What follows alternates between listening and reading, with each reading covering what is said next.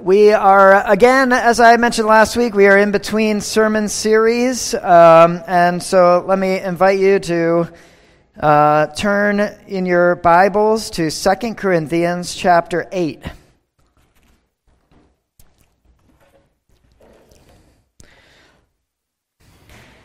Second Corinthians chapter 8, I'm going to read verses 1 through 15. Let's uh, prepare our minds and hearts for the reading of God's Word.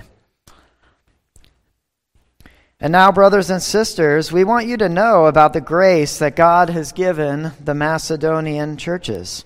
In the midst of a very severe trial, their overflowing joy and their extreme poverty welled up in generosity, rich generosity.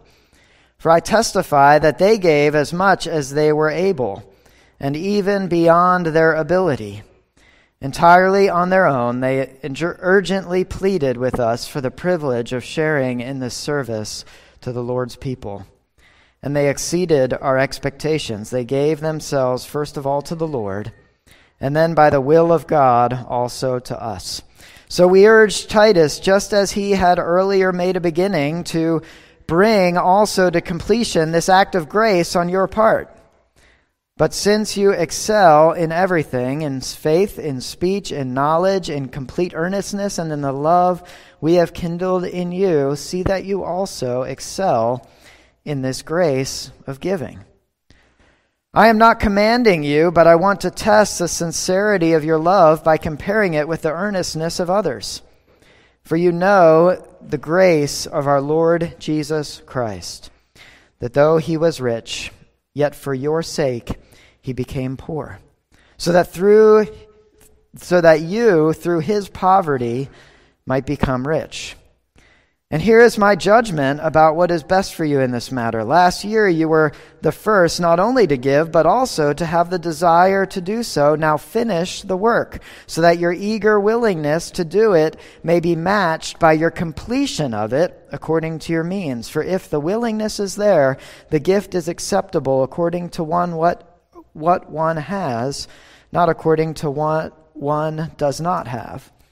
Our desire is not that others might be relieved while you are hard pressed, but that there might be equality.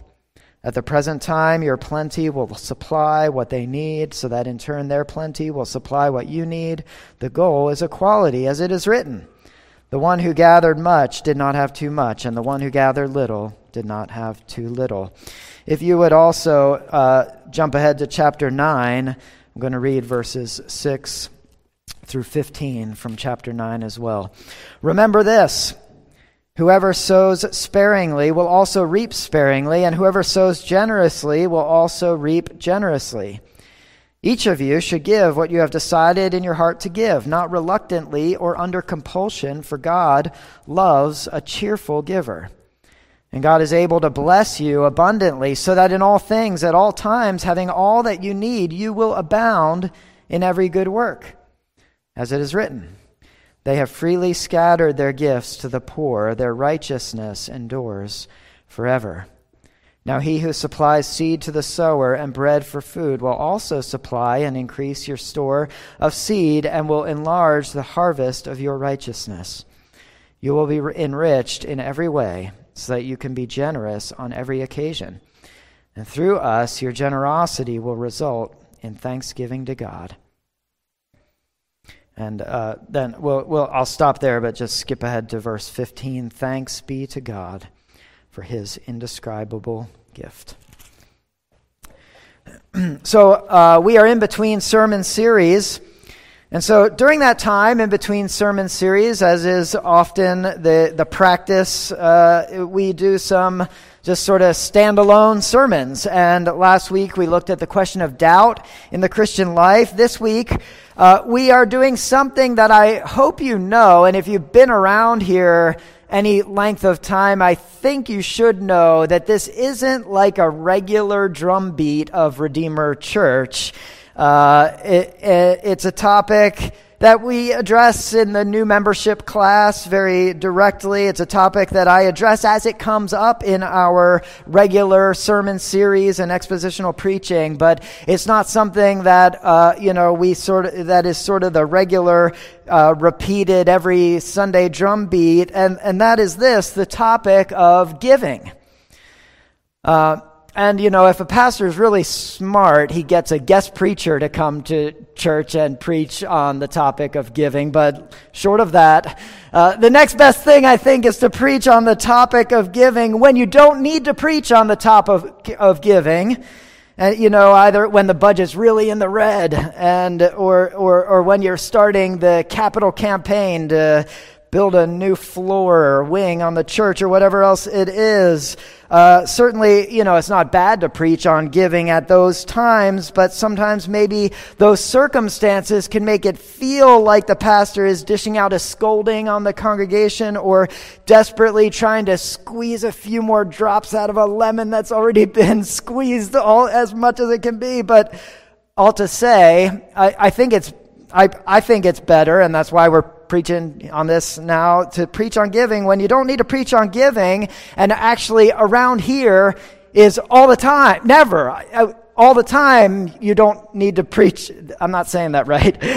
All the time because we never need to preach on giving here because redeemer church is always been an incredibly generous church. Uh, since launching Redeemer Church, I don't believe there's ever been a time when our needs haven't been met. And early on, we did have some outside uh, help and support of finances and giving from other churches and other Christians. Uh, but most of that always came from within, and we've always had more than we need. And in fact, when we've made efforts towards new endeavors like purchasing a building, the response has always been generous. And so uh, let me just, uh, by way of continuing this long introduction, let me just say thank you, Redeemer Church, for being a generous church. You are a generous church, and I'm really amazed by the generosity of Redeemer Church. You know, a lot of the, the demographics here aren't really the the demographics that you might typically think of as uh, you, you, know lots of young families with lots of young kids as, as really able to give a lot demographic. Uh, but god has abundantly provided for our needs here and he's done it through you all through generous hearts that are followed through and exhibited and displayed through generous giving. And uh, I can hope uh, that that people who have been benefited from the, the ministries of word and deed here at Redeemer, and people that are passionate about extending the ministries of word and deed here at Redeemer, respond to that benefit or uh, uh, pursue that passion through generous giving. And Paul here sees generous uh, giving of Christians as a response, uh, a result of, and response to knowing and worshiping a generous God. And so, thank you, Redeemer Church, for your gospel produced, Christ displaying, kingdom seeking generosity. And so, what's prompting this sermon, as I said, is not uh, that there's a dire need or a, a capital campaign or, or uh, it's not a scolding. Uh, but what is it? Well, first of all, uh, giving and generous giving is simply a regular part of our discipleship in Jesus and something that as a church that the, the Bible talks about and that as a church we talk about and, and teach about. That when we follow Jesus as our King, we lay down our whole life, give our whole life to Him, and no part of life is off limits to Him. And we submit ourselves to Him and follow in obedience. And when we commit ourselves to a life in the church, the church of Jesus, then, you know, in our new members class, some, some of you maybe it's been a while, so here's a little review. we talk about how part of what that means is giving of our time and talents and treasure, giving of our time, being present in and with the family of God, giving of our talents, serving with the gifts God has given each one of us uniquely in order to use those in particular ways to build up the body of Christ. And giving of our treasure, using the earthly treasure that God has provided and blessed us with to support the ministry of the church in the preaching of the gospel and works of mercy, word and deed. And so this is a regular part of our discipleship in Jesus. And second, uh, just as we'll see in this chapter, we can always ask ourselves uh, if we can grow in the grace of giving. It's a question that Paul asks his audience, the Corinthian church that he's writing to. It's a question I've been asking myself. It's a question we can ask ourselves.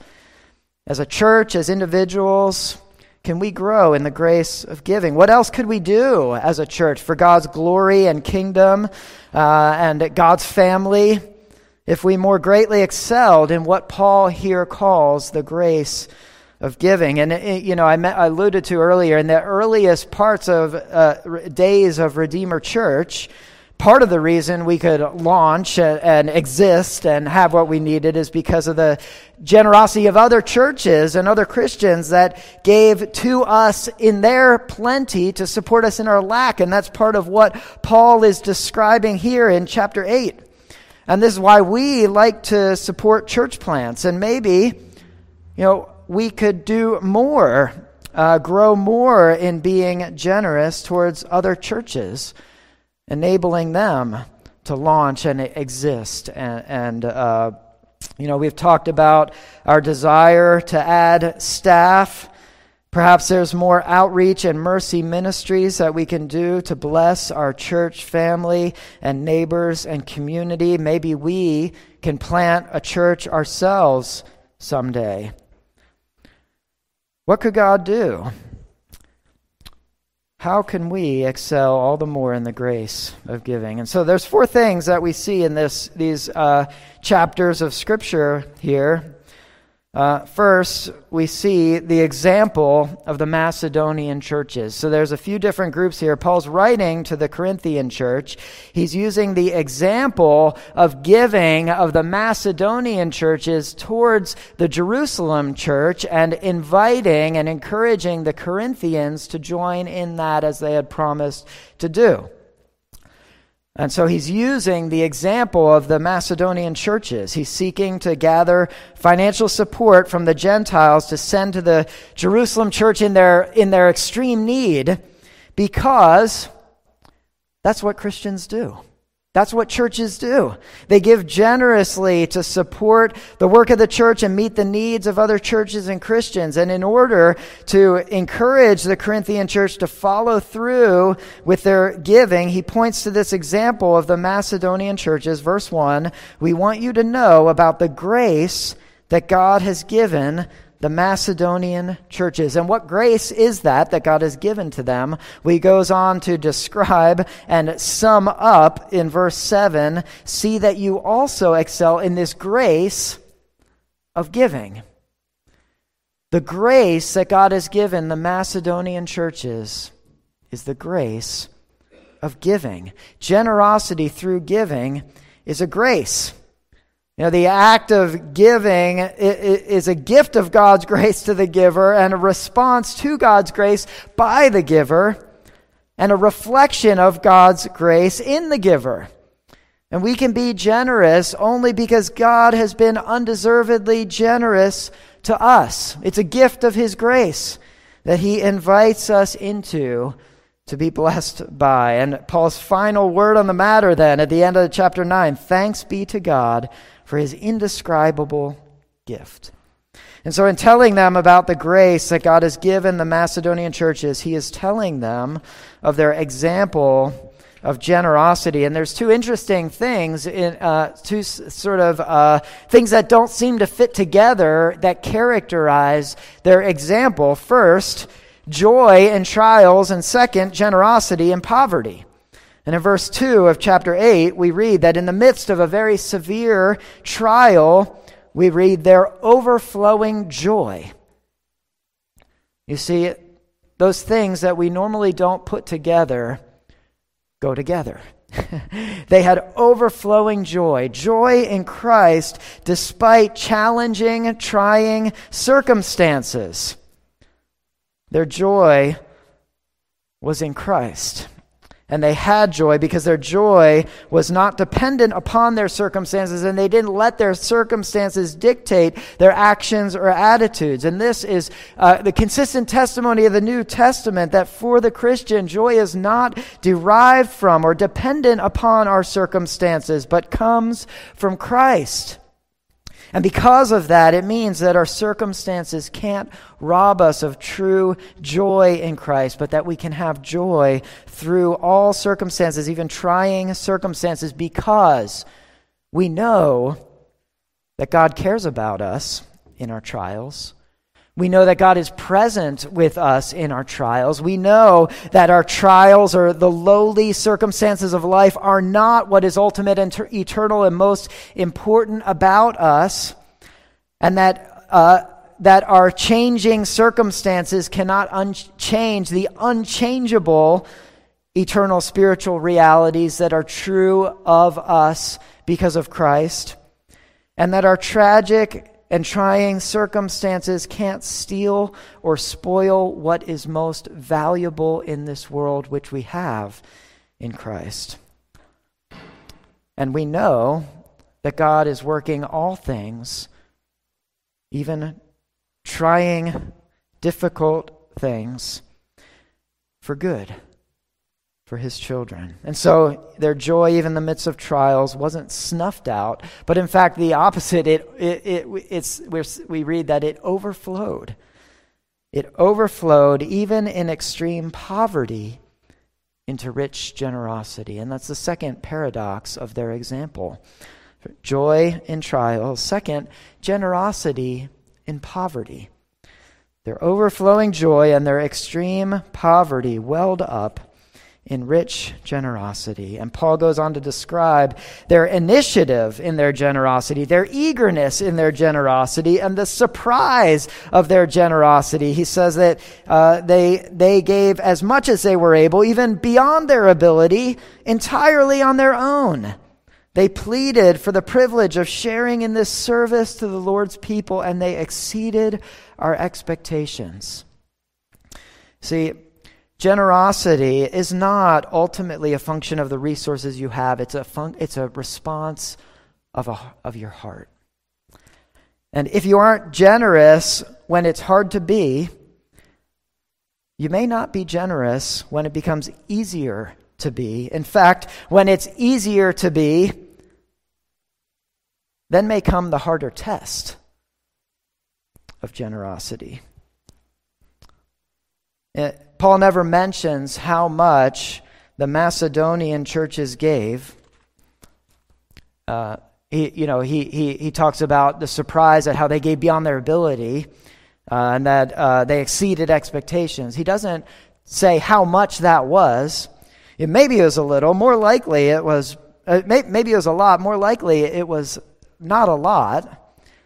But the focus isn't on how much they gave but that they gave, and what was in their heart that prompted them to give as generously as they could, more than they could, in fact.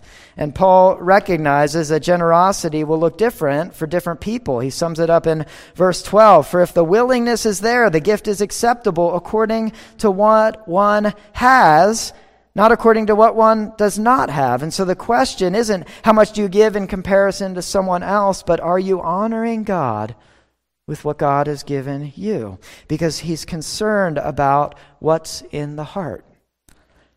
And really, generosity is fueled by a heart of love. The proper motive of generosity is love. Love that's fueled by a knowledge of Christ's love for us. Generosity is an expression of a heart of love. Verse 7 Paul writes, I am not commanding you, but I want to test the sincerity of your love. The heart of giving and generosity is love. And the reason God's people are generous is because they worship a generous God and have seen his generosity in that generous God's generous salvation of them. Do we see the generosity of our God and the generosity of our Savior? And that's the second point that we see. First, we see the example of the Macedonian churches. Second, we see the motivating power of Jesus' generosity.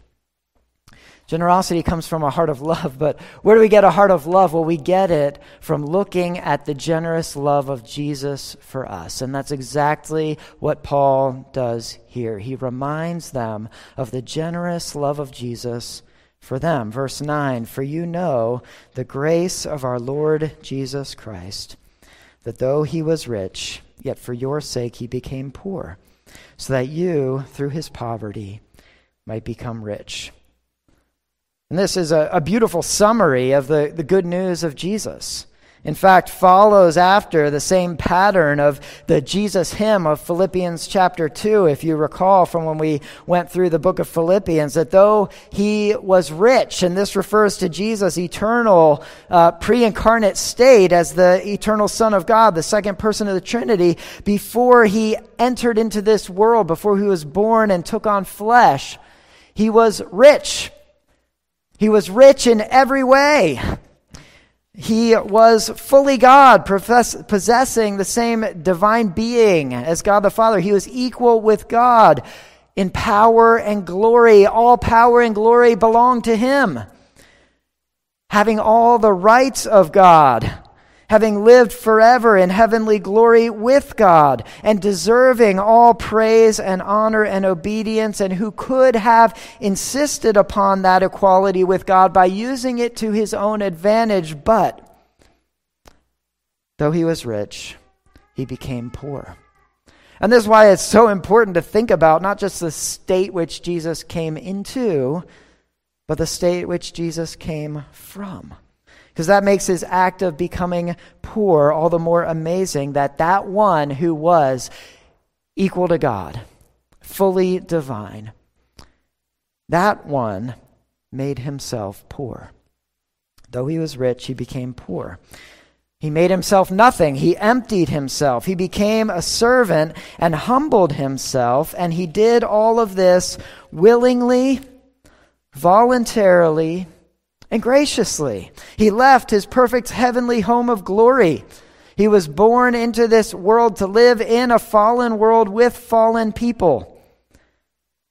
And instead of getting all praise and honor and obedience as he deserved, he was rejected by men. And the, the, the depths of his poverty in this life was that he became, he humbled himself and became obedient even to the point of death, death on a cross. Humbled himself to die on a cross, to die the shameful death of a criminal, and suffer in that death the wrath of God for sin.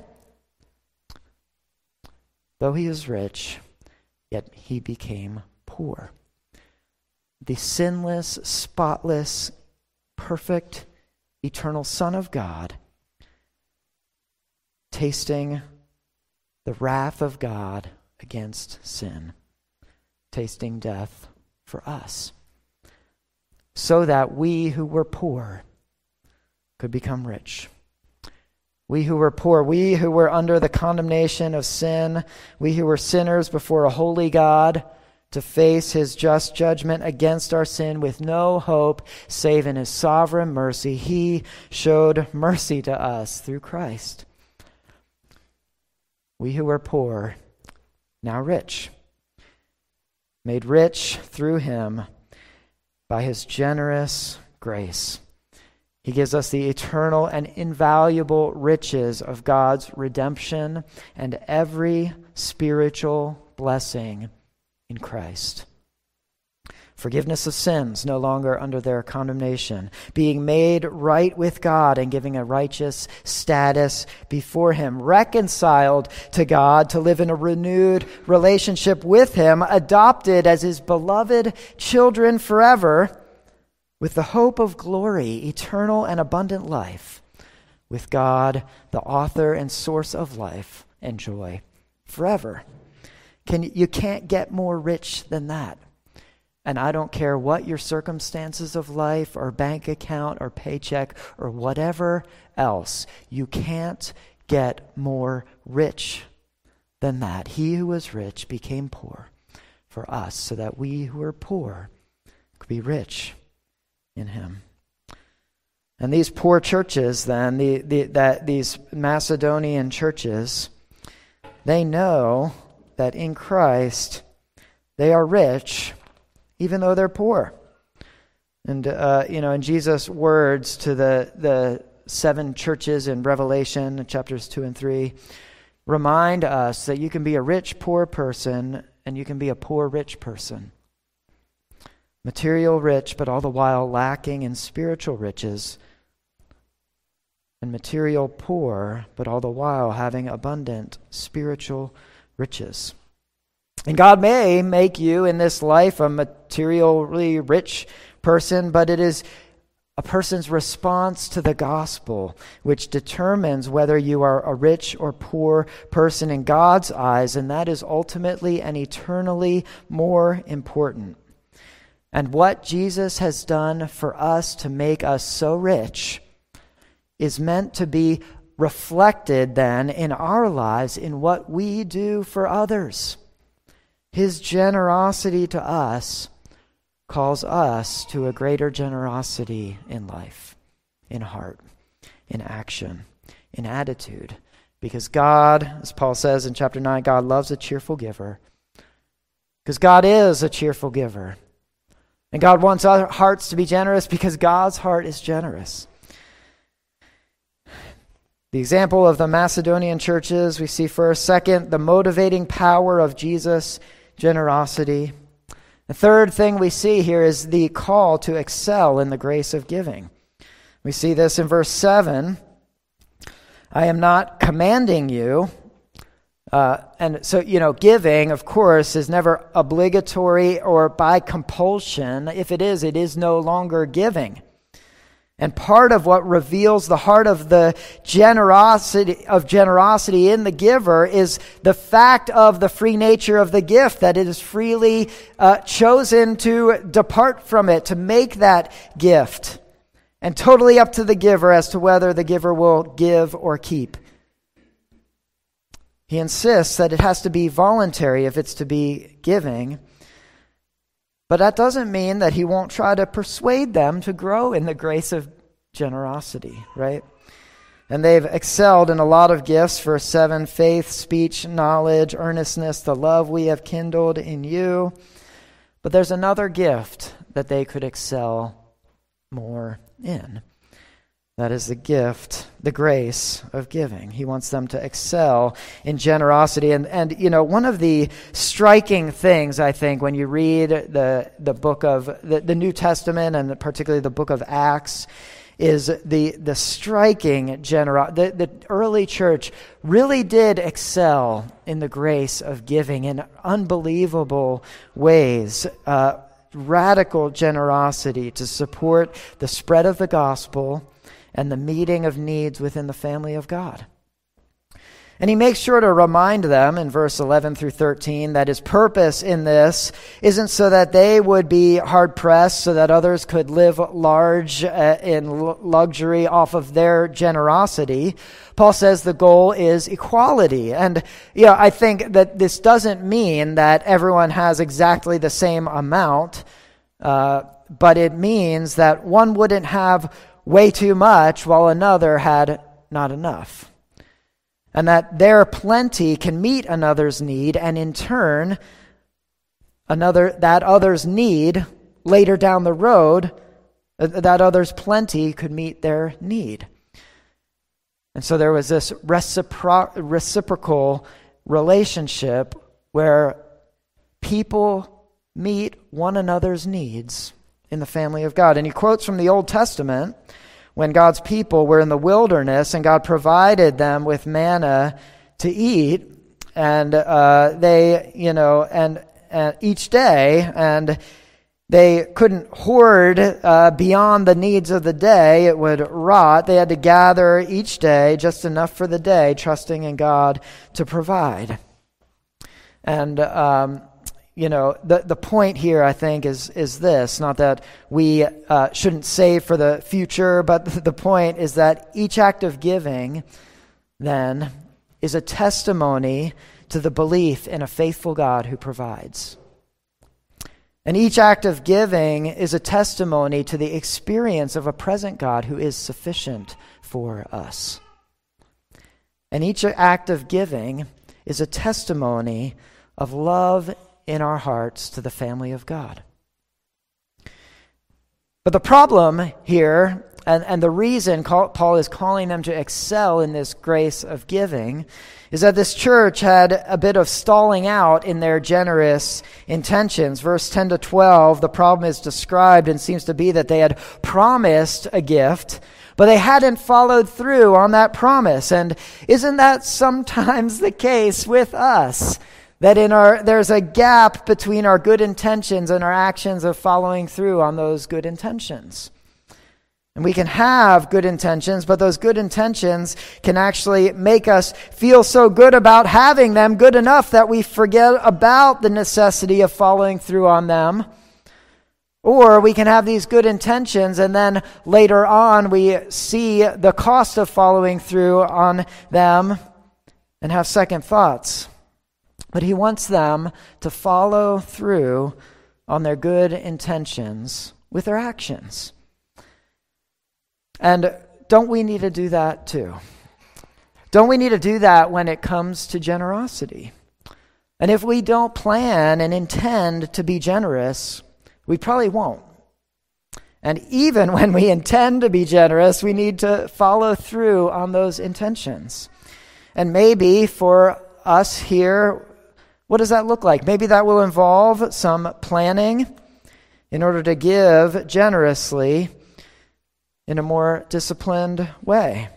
You know, some people take it, we have lots of ways to do this in our day and age. Some people take advantage of automatic giving. Some people set up anonymous giving. Some people prefer old school giving. But whatever the method, and beyond just the methods, maybe it will involve some change of priorities or habits.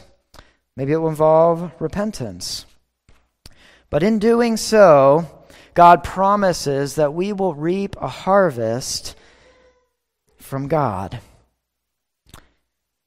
And sometimes, you know, we get the, the, the great privilege and blessing of being able to see the result of our generosity in the life of someone else. And sometimes we get to the privilege of seeing the great blessing of uh, the result of someone else's generosity in our lives. And uh, aren't those great things to see? You never know what kind of difference a little bit of generosity can make in the life of someone else. We don't always get to see that. Sometimes we do, and that's a real blessing when we do.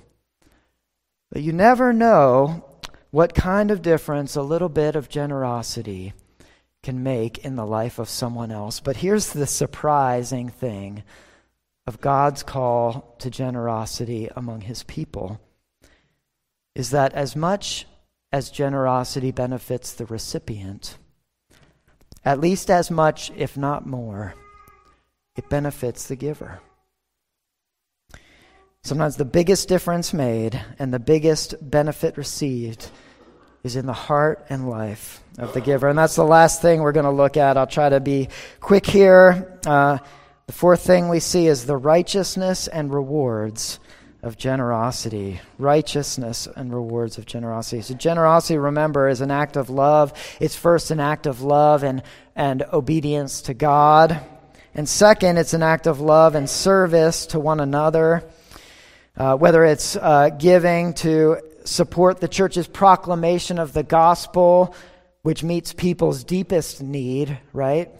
Or whether it's to support the church's mercy ministry to meet material needs. And those are sort of the two categories of, of the work of the church that we see in the New Testament. Either way, it's an act of love and it's part of our Christian righteousness. In verse 9, Paul quotes from Psalm 112 They have freely scattered their gifts to the poor, their righteousness endures forever. The people of God, all throughout Scripture, are called to be generous, open handed, and open hearted to the needs of those around him. It is an expression of a righteous life God calls us to. And the practice of it is one of the means with which God grows righteousness in us. It weans us off of the love of this world. It teaches us to store up treasure in heaven, to set our mind on heavenly things. It teaches us to trust God instead of riches. It teaches us to be selfless. Generosity is part of our Christian righteousness. Second thing we see here, and the, these uh, points are focused on the bit in chapter 9 that I read. Um, God blesses us so that we can be generous. There's two statements in those verses in chapter 9 that are so that statements that express the intended purpose or result of something. And both of those so that statements say that the, say the same thing. The reason God blesses us is so that the purpose for that and the intended result of that is so that we can be generous. Verse 8 And God is able to bless you abundantly, so that in all things at all times, having all that you need, you will abound in every good work. Verse 11 You will be enriched in every way, so that you can be generous on every occasion. God blesses us and enriches us not so that we can only enrich ourselves but so that we can be generous, not so that we can only use those blessings on and for ourselves, but so that we can meet the needs of others. And the third thing we see in these verses is that God rewards us when we are generous. Verse 6 Whoever sows sparingly will also reap sparingly. Whoever sows generously will also reap generously. And this is a farming analogy. You sow seed and you reap a harvest. And if you want the harvest to be plentiful, you can't be stingy with the seed, is the point. And now I need to say, verses like this, I believe, have been. Uh, greatly abused by many people in a position like mine to enrich themselves at others' expense by promising that if they give what they don't eat, what, what they don't have, God will then make them materially rich. That's not what this is saying. What is the harvest that God is promised? Verse 9 God will enlarge the harvest of your righteousness. This isn't promising that when we're generous, God makes us materially richer than before, such that we would give so that we can become rich. It's promising that God gives us spiritual reward for our generosity. When uh, what, what it's promising to God's people is that when they open their hands to give, God rewards them. What they find is open hands to receive God's spiritual blessings. Martin Luther said this that I have had many things in my hands that I lost. The things that I placed in the hands of God, I still possess. Let's pray that God would give us generous hearts that reflect His generosity. Our Father in heaven, we pray just that. Uh, we thank you uh, so much for Jesus, our generous Savior, who gave us a generous salvation. We who were poor were made rich by His self giving, undeserved, freely given, generous love. And help us, we pray, to examine ourselves. Help us, we pray, to excel in this grace of giving. Help us to be generous people. And we thank you for the generosity that has characterized this church and the people in it. We pray that that would continue all for your glory, for the good of your church. In Jesus' name we pray. Amen.